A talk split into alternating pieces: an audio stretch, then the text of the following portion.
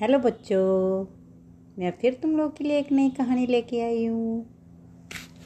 कहानी का नाम है चतुर सियार। एक बार की बात है, एक गाँव में एक बैल रहता था, जिसको घूमना, फिरना बहुत पसंद था। वह घूमता घूमता जंगल में जा पहुँचा और आते समय गाँव का रास्ता भूल गया। वह चलता हुआ एक तालाब के पास पहुँचा। वहाँ पर उसने खूब पानी पिया वहाँ की हरी भरी घास खाई, जिसको खाकर वह बहुत खुश हुआ और ऊपर मुँह करके चिल्लाने लगा। वाह!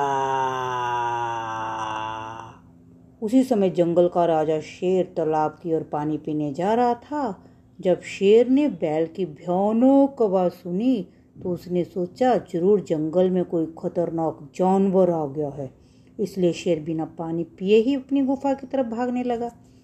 शेर को इस तरह डरकर भागते हुए दो सियार ने देख लिया। वे शेर के मंत्री बनना चाहते थे।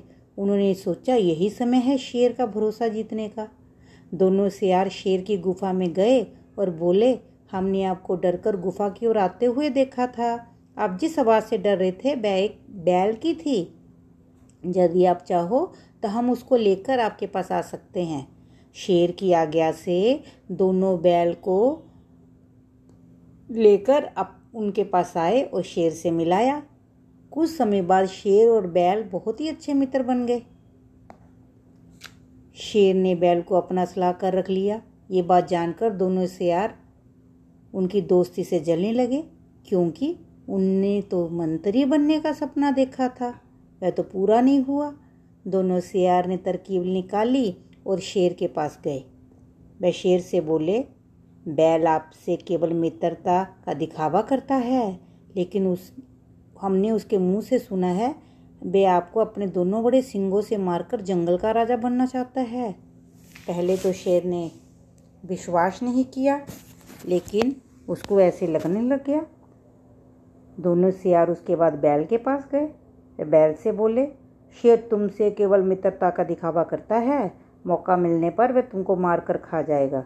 बैल को ये जानकर बहुत गुस्सा आया। वह शेर से मिलने के लिए जाने लगा। सियार पहले ही शेर के पास जाकर बोले कि बैल आपको मारने के लिए आ रहा है।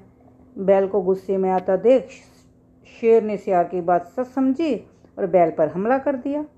बैल बैल ने भी शेर पर हमला कर दिया और दोनों आपस में लड़ने लगे।